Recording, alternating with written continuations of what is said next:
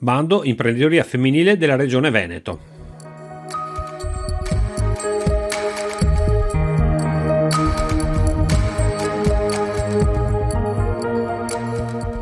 È stato pubblicato dalla Regione Veneto un importante bando a favore dell'imprenditoria femminile. Vediamo subito quelli che sono i beneficiari.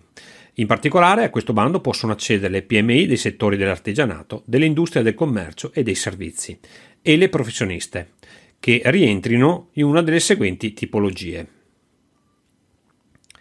Imprese individuali il cui titolare è una donna residente nel Veneto da almeno due anni società di persone o società cooperative in cui la maggioranza dei soci è costituita da donne residenti nel Veneto da almeno due anni o la maggioranza delle quote di capitale è detenuta da donne residenti nel Veneto da almeno due anni.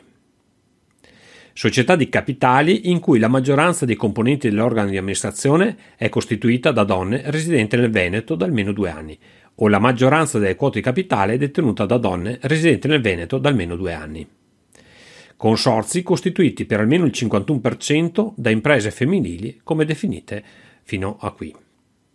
Infine abbiamo come beneficiari di questo bando le professioniste iscritte agli ordini professionali o aderenti alle associazioni professionali contenute nell'elenco di cui al comma 7 all'articolo 2 della legge 14 gennaio 2013 numero 4, residenti anch'esse da almeno due anni in Veneto.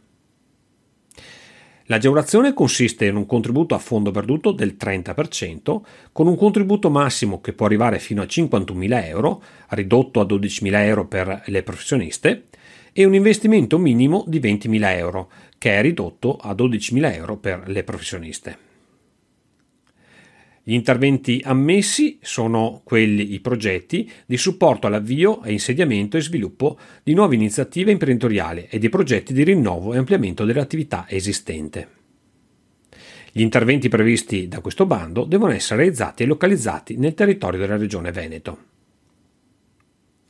Le spese ammesse sono i macchinari, gli impianti produttivi, l'hardware, le attrezzature, gli arredi nuovi di fabbrica, i negozi mobili, autocarri furgonati ad esclusivo uso aziendale, le opere murarie e di impiantistica, le spese per la realizzazione di impianti da fonti rinnovabili con i limiti specificati dal bando, i software e la realizzazione di sistemi di e-commerce, le spese generali, calcolate in maniera forfettaria in euro 3500, ed infine le spese per la riqualificazione e il potenziamento dei sistemi e degli apparati di sicurezza.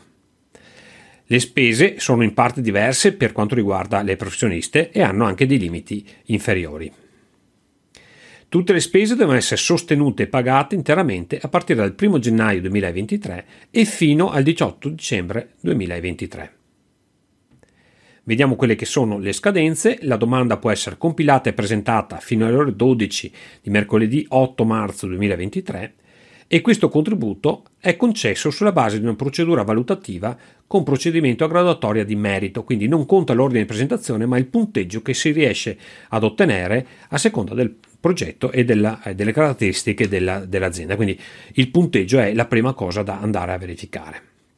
Come possiamo esserti utili in questo bando? Eh, seguiamo le aziende per eh, un'analisi preliminare dei progetti, la raccolta della documentazione necessaria e la rielaborazione dei dati per poter andare a presentare il progetto. Andiamo ad analizzare quelle che sono le cumulabilità che possono essere utilizzate anche con questo bando, quindi è un tema molto importante in questo eh, periodo massimizzare quello che è il risultato agevolativo anche sfruttando le cumulabilità ci occupiamo della presentazione della domanda ed infine ci occupiamo della rendicontazione delle attività che sono effettivamente svolte. Vi ringrazio per l'attenzione, qui trovate tutti i miei riferimenti, io sono Franco Rasotto e questa è Retta Agevolazioni.